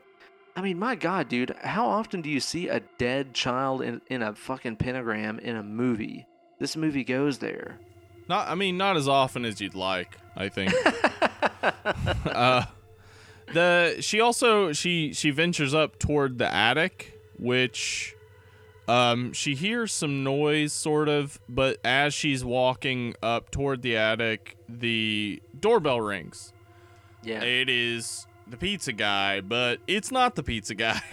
it's the guy who shot her friend in the face. Um, right. The so son he- of the family. he gives her the pizza and she she's at this point she's already freaked out she has a knife she sort of just she grabs the pizza throws the money at him and just sort of like cu- curls up in a ball for a bit Which I gotta tell, I gotta tell you, she should be tried for crimes against pizza for holding that pizza box up. that is like true that. what like what are you doing Why would you do that to a perfectly good pizza? though when she does open the pizza it is like a bright orangish so Yeah. i'm not sure that's a good pizza It doesn't look like a fresh pizza. No. No. Um, so she she does have a slice or a part of the pizza, um, and then she hears. She and you know what we we forgot to mention this whole time too is the entire time, everywhere she goes, whether it's the pizza place with Megas at the first of the movie, or every time she turns on the news, and even while she's eating the pizza, Oh, she yeah. turns on the news, and there is all this talk about this major eclipse that's going on that night. That's that's a really critical part of this movie is that that's why the Ullmans needed a babysitter is it was really Yeah. important that they were out to see the eclipse that night Mhm. um, yeah, there's a huge amount of significance placed on that throughout the we whole We get movie. some good shots of like a, a deep red moon, which is like you know uh, leading up to the eclipse, and then we we get to see the moon sort of get eclipsed. Uh, and so so this is perfect time for a satanic ritual because the the lights of God's rays from the sun are not shining on the planet. Blah blah blah. Uh, it's like it, it it it's just playing out throughout. We see like newscasters talking about it, etc. Earlier, Mr. Ullman says that that house is in the perfect ge- geographic location to witness the eclipse too. Yeah. Which clue- clues you in as to why they killed the family. Yeah, Now, and, and again, this is another critique of the movie that I saw a bunch of that I think people just missed the point. But I saw all these people that were like, now, why was that kid laid out in a pentagram? You know, Okay. as far as like their ultimate plan, did it not work when they killed that kid or whatever? I just think that they had to kill that family to take control of that house because that house is Yeah. in such a perfect geographic location right. and they killed that family as a sacrifice to Satan. I mean, it, it's almost like uh, it's like when people are like, "We should let Nazis speak." Like, you know, when you're talking about Satanists, they don't need like like in in the the horror film realm, they don't need a, a reason to kill necessarily. like, if we're talking about a horror film, they don't need a reason to kill, and uh, in we're talking about reality, there's no reason to listen to Nazis. So, uh, yeah. Nothing good will come of this. Yeah, nothing good will come of it. So she she eats a piece of pizza, but she hears this sound upstairs. She goes to check on it again. Like she goes into a bathroom, and there's like a bunch of black hair in it. Now that I don't understand. Do you have an explanation for that? I, I think so. Vivian uh, later when uh, she she takes off her wig and Yeah. her hair is all like falling out and stuff. So like maybe that's gray. what happened. It's not even black. yeah, I'm not positive on that. I, I'm not really sure what that might mean. I think it means that Mr. Ullman, in preparation for the ritual, shaved his pubes. Yeah, he shaved his pubes. he's six foot five. He's got some. He's probably got some pubes. He's got to be slick for the Dark Lord. I think that's what that means. I think. Uh, listen, I, I, I believe I've read that the Dark Lord hates pubes. So Yeah, yeah. He's he can't have none of that. He wants them them hardwood floors. And it's about then that the the she realizes that the pizza well, I guess we the viewer get the idea that the pizza was uh, was drugged. It had some sort of intoxicating knockout substance in there. And she Mhm. even like stops eating it and like then goes and washes her mouth out and all this kind of stuff. Do you think Um, this is where Pizzagate comes from? I think so. I think this was just really like a mess, kind of like how the Matrix was a message that all reality is a computer program. Yeah. This is a message that Hillary Clinton is is selling child slaves uh, Mhm, in the yep. basement of a pizza place in Washington D.C. I mean, it's, it's right there, isn't it? Mm-hmm. Lock her up. MAGA. and so, yeah, she uh, she starts kind of like experiencing some weird, uh, kind of hallucinations and dazing off and stuff like this. And she tries going upstairs, right? Because she hears Yeah. the noises and so on. And she tries to pull that that chain on that light. And it, it it shorts everything. Yeah, it shorts the power. Yeah. and she pa- she falls down to the bottom of the stairs and she passes out and then all fucking hell breaks loose you gotta you gotta remember this is probably at this point an hour and 10 or an hour and 15 into Yeah. a movie that has been There are only like 15 minutes left. Yeah. yeah. I mean the, the whole movie has been really quiet. It has been nearly devoid of soundtrack other than her dancing around to the Fixx and listening to Greg Kihn in the car earlier. Um, it's been a very quiet a very still very suspenseful movie where again you know that she's in danger. She does not know she's in danger really. She has suspicions towards the end there but she doesn't know the extent of how fucked up the situation she's in is. And then i mean shit just comes unglued. And i love the fashion in which it does it because actually i mean really some of these scenes where it's introducing us to the satanic ritual scene there at the very end of the movie um, they aren't necessarily super 80s are they so No. it kind of like blows your mind even more when it hits because everything so far has been so distinctively late 70s, early 80s in terms of the film style, cinematography, and so on. But then, whenever this shit happens, after she passes out, after she sees, you know, shadows under that doorway in the attic and shit, um, there's like a heartbeat sound, and you see the blood red eclipse moon Yeah. Pulsing Really in cool beat with the shot. heartbeat. Oh, it's so cool. And then she wakes up screaming bloody murder in a white robe in the middle of a pentagram, surrounded by the hooded figures of Mr. and Mrs. Ullman and their son.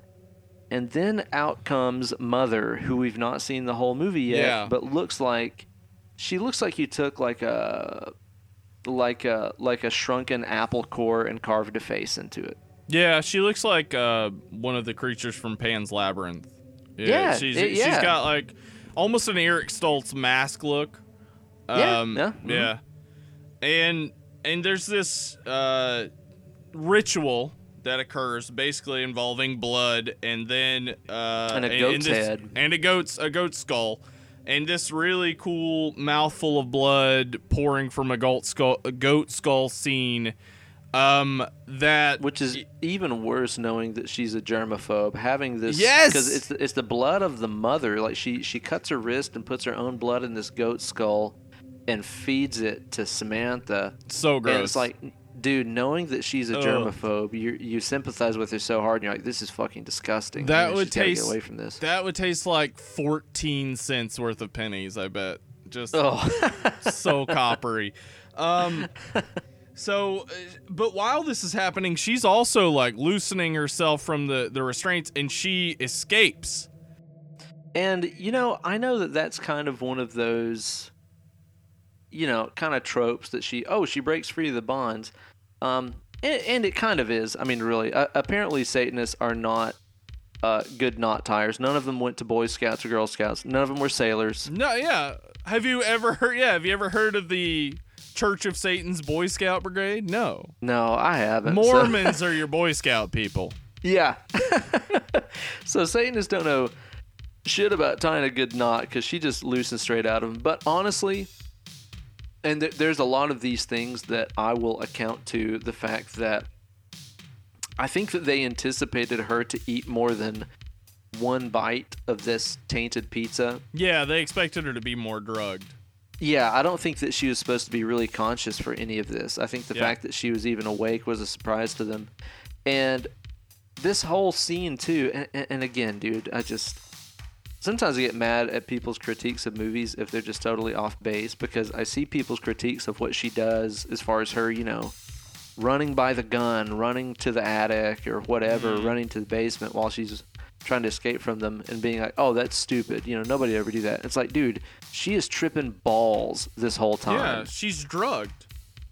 she's drugged and she's also being, you know, uh, she's had fucking demons put inside of her and stuff. It's like you have no idea what's going on inside of her head, but it is not her normal state of consciousness. Yeah, the opening of that scene and and that scene entirely reminds me of the scene with uh, Marilyn Burns in Texas Chainsaw Massacre, where she wakes up tied to a chair in Oh, God, the, yeah. the dining room, like um the the the way that the the sound works and the music just blares and it's just this Oh, like dude, rude the soundtrack awakening. comes in. yeah Yeah, that's a good way to put it. The soundtrack comes in so hot when she wakes up and she's in that pentagram. And I think another thing about that scene, too, especially when you see the mother, you know, come out to start the ritual and stuff, is that there has been nothing in this movie so far that is supernatural or out of the ordinary or Yeah. is Yeah. occultish or anything. I mean, you know, you saw one person get killed so far and they were blown away by a gun. well you saw we saw family the, the kid in the pentagram yeah Right, but it's not like they were killed by Avada Kedavra or something like this. It's like were they not? everything seems. I mean, maybe they were. she does kind of look like Voldemort. Yeah. Holy really shit! What if this is the beginning of Voldemort's return?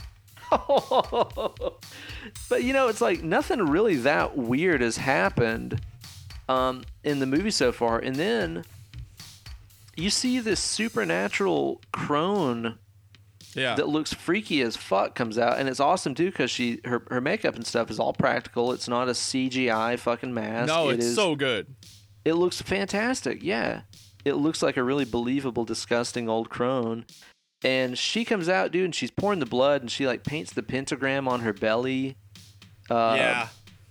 And feeds her the blood and all this stuff. It's like, it really does blow your hair back because everything has been so normal in the movie so far. And then it's like, this comes out and, well, you know, you know how at the first of the movie there was that, that message that said, you know, 80% of people believed the satanic panic was real and all this stuff. And then this scene comes on and shows you, no, dude, it's fucking real. It's real. Yeah. Yeah, I mean that that is that's the interesting thing. If you look back to any witch trials or any like um any trials where the Catholic Church was involved back in the day, um the the accusations that would come up that that were unfounded accusations are accusations of the most vile things humanity can imagine. Right. And and that's exactly what this stems from is the satanic panic where all the vilest things people could imagine were being uh, being believed to have happened. And and so like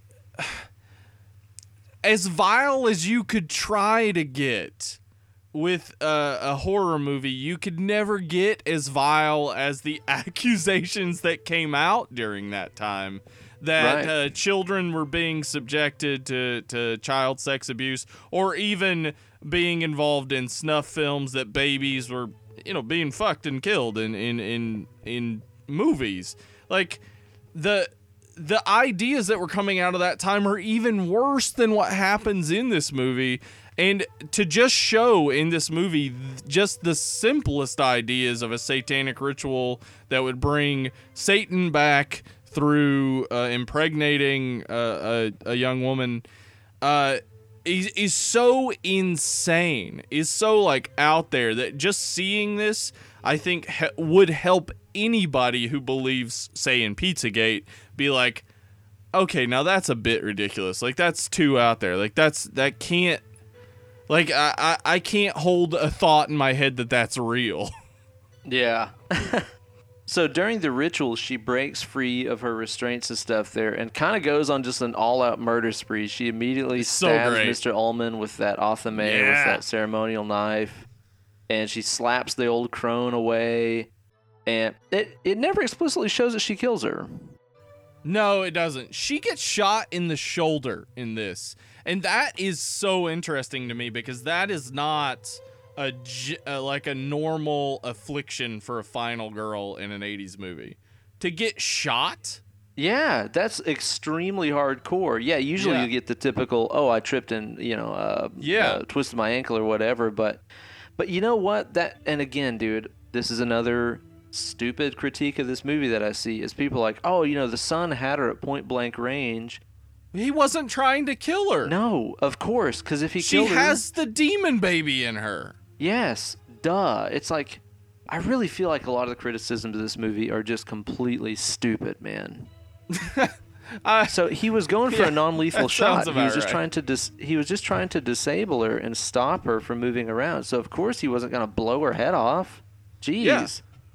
And then she she turns it on him. She damn thumbs his eye out and fucking stabs him, cuts his throat and all this stuff she too. cuts his throat, which is bad ass. Cause he Oh, he this is right after he shoots her in the shoulder, and then he comes over, I guess, to like have the gun on her, I guess, to take the knife away from her or whatever, and she just slices his throat, and uh, you have to understand he can't kill her. So it's not like No. he can, in revenge, shoot her for slicing his throat. No, and and the thing is too is like, I am fully behind the notion that as she has just been touched by this supernatural satanic power, Yeah. I have no idea what kind of powers are flowing through her body at this point because as Yeah. we see, she lifts up the the robe, the white robe she's wearing, and she has all these crazy veins and stuff running through her belly. This pregnancy is accelerating at an extremely, extremely rapid rate. And again, she's tripping balls and she's seeing all these visions of not okay, this is a cool thing too. I don't know if you noticed this, but not only is she seeing all these snap like, you know, one frame visions of the old crone, there's Yeah. also some other demon she's seeing. Did you notice that? Yes, I did. Like, there's a bunch of those just flashes of It looks like damn Pazu- It's actually very remi- reminiscent of The Exorcist with those flashes of Pazuzu Yes. and stuff. Uh huh. It's very reminiscent. Do you think it's possible that the House of the Devil is is is it possible that this is just an origin story for Nightcrawler? that in fact Oh shit! that that is Raven Darkholme there, and she has been impregnated by Azazel, and Oh my god! I totally back it. so so in the end samantha is just mystique she was trying to escape and just be like i'm gonna go to the middle of nowhere i'm gonna go to college etc Uh, dude, I totally back it 100%. Yes, that is what this movie's about. All right. Crack the code. You crack the boom code. there it is um But you know, it's like I see people being like, "Oh, you know, how did she suddenly get so strong to kill all these people?" Yada yada. And it's like, dude, she has the son of Satan coursing through her body. Kind of all bets are off, aren't they? yeah also there there's no threat the moment that she's impregnated there's no threat none of those Right. people c- care for their own lives. Yeah, mission's accomplished at that Mission point. accomplished. Yeah, like um, what we do get is that Vivian is mad that she killed her son. yeah, A- and, uh, she takes her. Uh, you know, she sort of uh, has her in a situation where she could kill her, but she's Right. not going to. She goes over to the window. She takes off her wig and she says, "Talk to me, Lord," to the moon. Um, yeah. So like, and then she gets stabbed in the back. She she doesn't try to defend herself. The son doesn't try to get revenge for his throat being slashed. And Yeah. we see that Tom Noonan, uh, Mr. Ullman, in the graveyard, he offers himself up to shoot. Yeah, he just go ahead and kill me. I don't care. He does the Arnold Schwarzenegger Predator. Kill me, kill me. yeah. Yes. So if your critique has anything to do with the fact that the people don't want to kill her after they've impregnated her with the devil's baby, you might be a redneck. Is that it? No. Is that how those work? I don't understand. That's exactly how it works. if you think there's a reason why they should have been killing her after they impregnated her with the son of Satan, here's your sign. Just put all the redneck comics on this. hey, by the way, if we're talking about redneck comics, uh, check out Trae Crowder. Uh, good guy. oh, Yeah. the liberal redneck. Liberal redneck. He's badass. Check him a out. gigantic fan of that fella right there. Gigantic fan. So yeah, basically this chase goes on. She she kills the son. She kills the wife. She doesn't kill the crone. We don't know about her. yeah. And Tom Noonan, Mr. Ullman, um, chases her out to the graveyard, which again shows you that graveyard is right there on the premises. Yeah, and he's bleeding to death. He's not Yeah, chasing her 'cause- to kill her. We see he pulls the knife out and he just blood starts gushing out. So he's bleeding to death. He's not chasing her to kill her. No. He's chasing her to be like, "Here's what's up." Like, Yeah. here's, this is the situation now. and he's like, "It's already done. You know, you've been chosen. Just let this happen." Yada yada. And yeah, offers to let her, you know, kill him because she's got the gun that she picked up off the son and stuff. And then she, just in a complete twist, turns the gun on herself, holds the pistol up to his head, and Ullman's like, "No!" And then she shoots herself in the fucking head. Badass. She Bad is badass. ass. Like she is so badass from the beginning. Like Yeah. there there's never a point where she is making bad choices.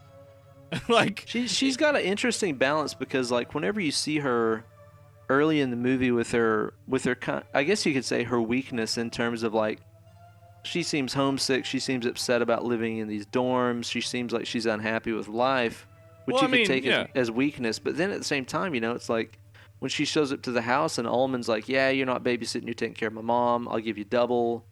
She, yeah, "I'll give you she's like double my she's like, "Ma- ass. yeah, yeah, 400. she's like $400. 400. Yeah, Yeah. which in '80s money is like damn a thousand Yeah. bucks. Well, I mean, it's we already know it is a, a month and a third rent. For me, that's uh that's a lot of fucking money. like Right, yeah, right, definitely so, man. And so she, she has a bit of softness and a bu- and a bit of hardness about her too, where it's like she has weak qualities, but she has enough strength to where she's like, I'm gonna fix my life, so I don't have to deal with that shit. Yeah, I mean, she's a 20 year old. Like Yeah. any 20 year old, she she yeah, she's got her issues, etc. But like, she handles herself. She's out to fix them. Yeah, she's out to fix them. Um, so, So she blows her head off there in the cemetery, and then the the end of the movie, I think, is one of the coolest endings of of just Yeah. about any damn horror movie because we cut to a hospital where she's laid up in a bed and she's got bandages all over her head, and one of her eyes is all bandaged over and stuff where she shot herself in the fucking head, and. You know the nurse that's working there. You hear the heart monitor beeping and all this kind of stuff, and the nurse is like, "You know, don't worry. You got, you know, you're gonna be fine." Um, and then she like touches her stomach and she's like, "Both of you." And then the Yeah. fucking credits roll. uh, and we Bad also hear ass. We hear before that on the the news that the eclipse just ended suddenly. Yeah, yeah. So like the assumption is that the moment she shot herself, the eclipse ended.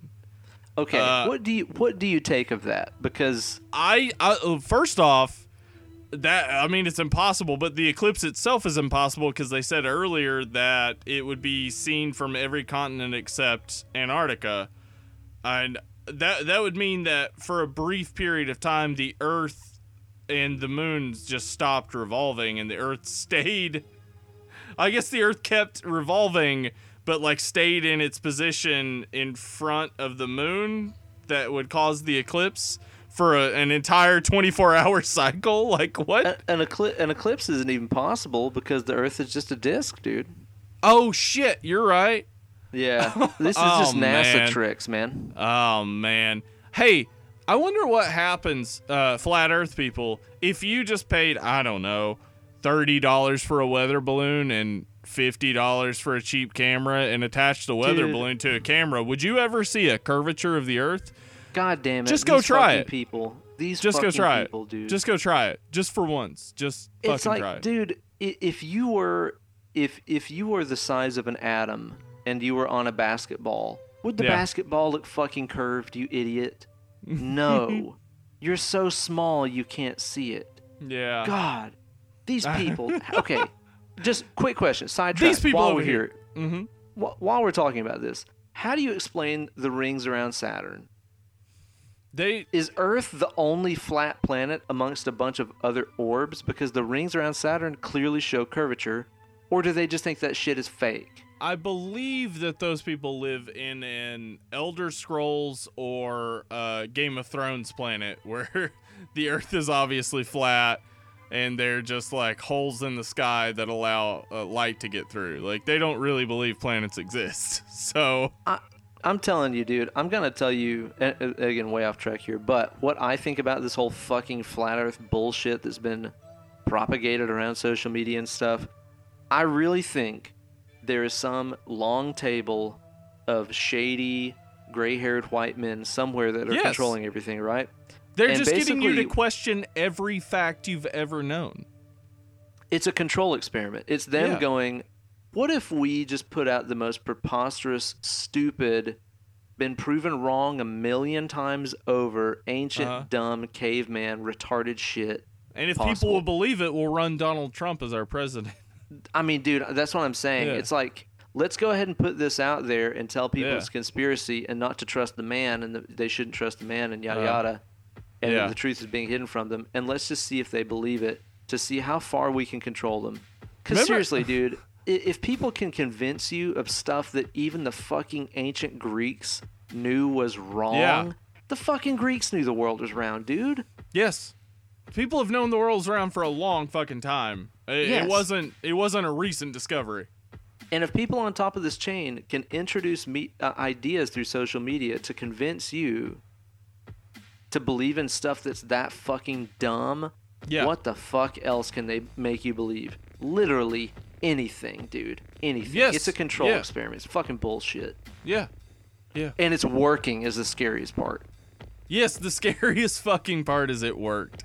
It Oh worked. my God, dude. So well. Well, you know what? We always forget this. Actually, it didn't work. Three million more people voted for Hillary Clinton than voted for Trump. Uh, people don't approve of Trump. People hate Trump.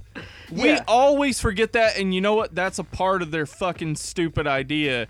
Is that if we get people to believe other people are that goddamn dumb, we'll always be fighting each other. And if we're That's- fighting that's each other, it. if we're fighting each other, we're not paying attention to the fact that while uh, Comey was testifying, they were also uh, passing laws to get rid of banking regulations.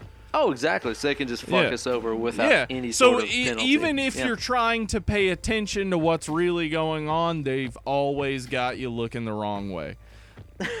and now this has come this has come full circle into being uh, last podcast on the left, dead and lovely style. Ha Boom, shakalaka. He's But, on I mean- fire. But for but for real, flat Earth people, you're fucking retarded. yeah, you are. Um. So I love though that the, the, the way that, that the way that that ends with just you'll be okay, both of you. It is just so yeah. ominous, dude. And I, I I hope to God that they never make a sequel to this. Please, God, do not let them make a sequel to this Well- because the ambiguity of that ending I'm so stoked about. I love the fact that like you're like, is Ullman still alive? Is the crone Yeah. still alive? We're just not we're not in sequel range anymore. This is the thing that I love about covering movies. God like, damn! Tell that to fucking Independence Day. Yeah, well, I know, but like movie covering movies like The Witch, covering movies like uh, House of the Devil, Innkeepers, covering movies like uh, Lucky McKee's The Woman or May. These are all indie horror movies. This movie's budget was nine hundred thousand dollars. It made hundred and one thousand dollars in the box office. This That's movie was it? yeah, this movie was never made to be in movie theaters. It was made to be sold to Netflix, to Hulu, to Shudder, to streaming services. This movie was made for constant streaming. It's it is an evergreen product. It is something that you can look back on 20 years from now and still watch and say that's good. Um, so like it, it's a new model of horror movie that I love. I love these new horror movies that are these real low budget affairs. They're they're made by real horror movie lovers, people who really know what they're doing. And Oh yeah. Everybody in them is is past that point where they think like oh i'm acting in a horror movie like oh where's my career gonna go? Like uh, you have so many great horror movie actors now people who are veterans who have been doing it forever and have realized like this is a legitimate career. This isn't something i need to be ashamed of. This is something i need to go in wholeheartedly and just fucking be a great horror movie actor. And um and so we're getting a lot of this now and and we're going to keep covering these great indie horror movies that have been coming out in the past, you know, 15 years. Well, but that's you know what? That's nothing new. Like all of the great all of the great horror movies, well, with few exceptions like The Shining and stuff like that, have Yeah. come from the independent scene. I mean, the first Halloween, Texas Chainsaw. yeah. uh, Exactly. e- even modern ones like Blair Witch or Paranormal Activity yeah. or Saw, which not that those are the best, but they made waves and those were independent movies. Yes, and and um in studios I think now like they realize that they can go back to the well. They can go back to like um certain ideas in certain movies. They can remake things, but The House of the Devil is never going to be one of those movies that they're going to be like, if we made a sequel to that, we it would be gangbusters. Like it's always going to be a movie that makes makes money over time. It continues Right. to bring money in, but it, it was never meant to be a blockbuster. Yeah. It's kind of like a great metal record or something like that. Yes, exactly. I I I really fucking love this movie. I love how you can tell that it was made with such a respect and such a reverence for that era and that style of horror movie. Again, it is not a pastiche. It is not an over exaggeration of 80s No. horror decadence. Like, okay, there's No. not even boo- there's not even boobs in this movie. No, not at all. Yeah, there's nothing of that sort. It is. No. It is. It. It is. Um, I mean, it, it's like if Ti West had been born early enough. This is a movie that just would have happened in the '80s. Like it would Yeah. have been like Black Christmas or something like that, where it'd be a movie that occurred. Everybody looks at it and thinks that is amazing. It inspires Yeah. a bunch of other movies. Like Yeah, that's what and this it- is. it- you could have seen this in a double feature with Black Christmas or Texas Chainsaw Massacre yeah. or any any of those movies from that time period, and you would not know that you were watching a movie from fucking 2009. As far as likes and dislikes with this movie, it's hard to come up with dislikes. Uh, do you have any dislikes of this movie, Ben? Some of the son's acting is maybe a little too squirrely for me. Okay. But it's just Yeah. barely. Like the scenes where he's standing around the pentagram at the very end of the movie and he's kind of looking like Yeah. like it's almost just a little too but but it's never it never quite gets there, but you could tell he was almost thinking of taking it there. Um he could have underplayed himself this is such an understated movie. He could have underplayed himself just a little bit. Um I can't really think of much else. I know that some people have a problem with the pacing. I totally don't. I Yeah. love the fact that I know I mean, hell, dude, like, even the title of the movie, The House of the Devil, you know she's in danger the whole time. If you're bored watching this movie, you haven't paid attention to the fact that she is in fucking danger. And you know it, and she doesn't know it the whole I, time. I would say the title to a, a movie uh, is like the instructions at the top of a test. Just just read it. and then Yeah. go through the test. Like Yeah. don't don't skip the Yeah, instructions. that should inform you. I suppose that maybe while she was in the house by herself, maybe there even could have been a few more little bumps of like her getting suspicions that she was in some sort of a shady situation. You know, like maybe if she found like a drip of blood on the carpet somewhere or just something that belonged to one of the original family members that would not have belonged to the Ullmans, but I don't really know how you would weave that in because the Ullmans are really just an unknown presence through the whole movie. So I don't really know how you would do that other than again something super obvious like finding blood or finding the the killed family or or anything like that. So but uh, I mean frankly even after watching this movie a hundred times I'm very very stoked about the pacing of the movie. I think that is fucking great. So I can't really think of a whole lot of dislikes. What are your likes about the movie? The things that really stand out to you? Um, gosh, it's great. One of the things we haven't mentioned so far is that um, uh, whenever uh Vincent shows back up at the house and he's he's um, I guess this is right right after she gets drugged. He puts Megan's corpse in the hall next to the the Oh phone man, yeah. and there there are a couple different shots where both he and she are sliding on her blood. There's so much blood. Um, That's fucking gross. And yeah. that, and that does lead to a huge uh, discrepancy. Sometimes Samantha's white robe is completely red in a few shots, and then other ones it's kind of splattered red. That's pretty big discrepancy, but common of films of that era. So it's like I'll even give that a pass. yeah, I mean, I think I think that's it. It is the refuge now of of horror movies to set your movie in the 70s or 80s because the primary thing that kills horror movies is cell phones. Like Right. the moment a cell phone exists, it's like, well, what? Why is this happening? Call somebody. Now that brings me to one, one of two alternate endings that I have for this movie. okay.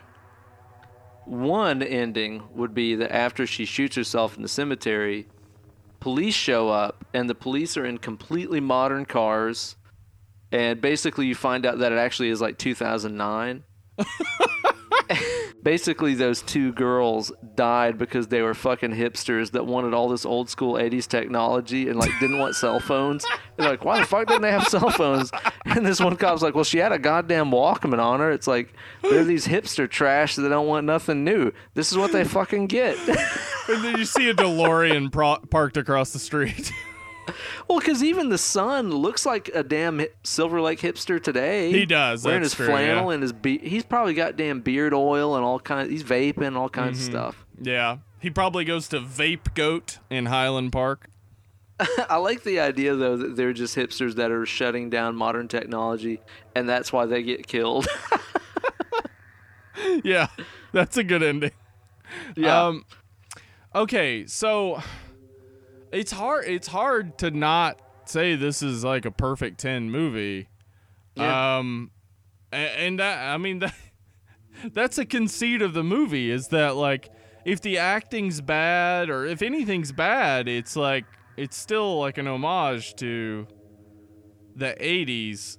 So it's hard not to call it a 10, but I I, I, can only give it a 9 cuz I I feel like despite the fact that there's a great buildup of tension, I don't actually end up very scared in this movie. I love what happens. Yeah. But none of it sticks with me. I see what you mean. I can I can buy that, man. I I love it. I think that um you know, we've been talking the whole time about how it's very very 80s, but you know what? Honestly, in terms of a lot of the tone and the pacing and the the suspense and the just sort of waiting for shit to hit the fan, you know, honestly, it more resembles classic Hitchcock than anything. Yeah, that's true. Like people that watch this movie and they're like, "Oh, you know, nothing happens." I'm like an hour into this movie and nothing's fucking happened. It's like, dude, go watch Psycho. Tell me how much action there is in that movie. But the point isn't the action; it's how unnerved you are waiting for shit to happen. To me, this this movie is very much Hitchcock channeled through the lens of an '80s 16 millimeter horror movie. Um, and as I mentioned on previous podcasts, I was totally not allowed to watch scary movies as a kid growing up, but I was allowed to watch Hitchcock. So I grew up watching, uh, you know, The Birds and Vertigo and um, North I'd by Northwest. Psycho, North by Northwest, and Rope, which is one of my favorites. Rope is fucking awesome. And so maybe that's where I kind of got a taste for some of these more slow burn kind of movies. Um, and this very much reminds me of a Hitchcockian uh, sort of flick in terms of the pacing and how much action per waiting ratio there is in this movie. I would probably, I would probably go yeah like nine or nine and a half out of ten. I really, really, really do enjoy this movie. It's one that I will watch with anybody anytime. It's a perfect Halloween movie to put on. Um, and it's really just fun too to like watch it with people that don't know anything about it, and then you know afterwards be like, "Oh yeah, this was made in 2009," and they won't believe you. They yeah, just won't yeah. believe you. It's so 80s. Yeah, it's perfect. I really, really enjoy it. Now, let me ask you a question. This is a new thing I want to spring on you. Oh no. Um, that I want to I want to start doing on our reviews.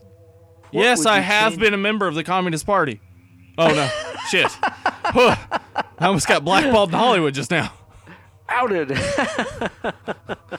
so, if you could change anything about this movie, what would it be? Oh.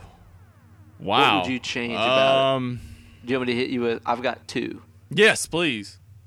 All right. For one, whenever those title credits roll, I wish that it was playing the song Genesis by Ghost off of the Opus Eponymous record, which is an instrumental track. It's the last song on the record, Uh huh. and it has this really like epic, kind of ominous, harrowing, like you kind of feel like it's the start of something, even though it's the last track on the record Yeah. kind of feel, which I think would be perfect considering she's been, you know, impregnated with apparently the Antichrist. Right. That's my first thing that I would change. Do you want to know my second? Yeah. Let's hear it. I. Ha- okay, so imagine, imagine if you will, this movie is hundred percent just like it is, right? Uh huh. Up until the scene where Ullman is chasing her through the graveyard. So she's already had the ritual performed on her. Yeah. Uh, she's killed the family. She's running away, tripping balls, all this stuff, right? Uh huh. And so Ullman is chasing her through the graveyard. She's got the gun. And he's like, "No, no, no! Don't do anything crazy. You you've been chosen. You know, you're you're carrying this precious vessel. Yada yada yada." Uh huh. And then what she does is she lifts up her robe and pulls down her drawers, and you see that she has a dick, and she goes, "I'm not pregnant. I'm a motherfucking guy.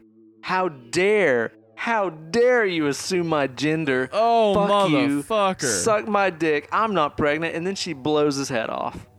Boom, bitch. Get out the way. Yeah. Um. Give it the sleepaway camp. yeah. ending. Sleepaway camp it.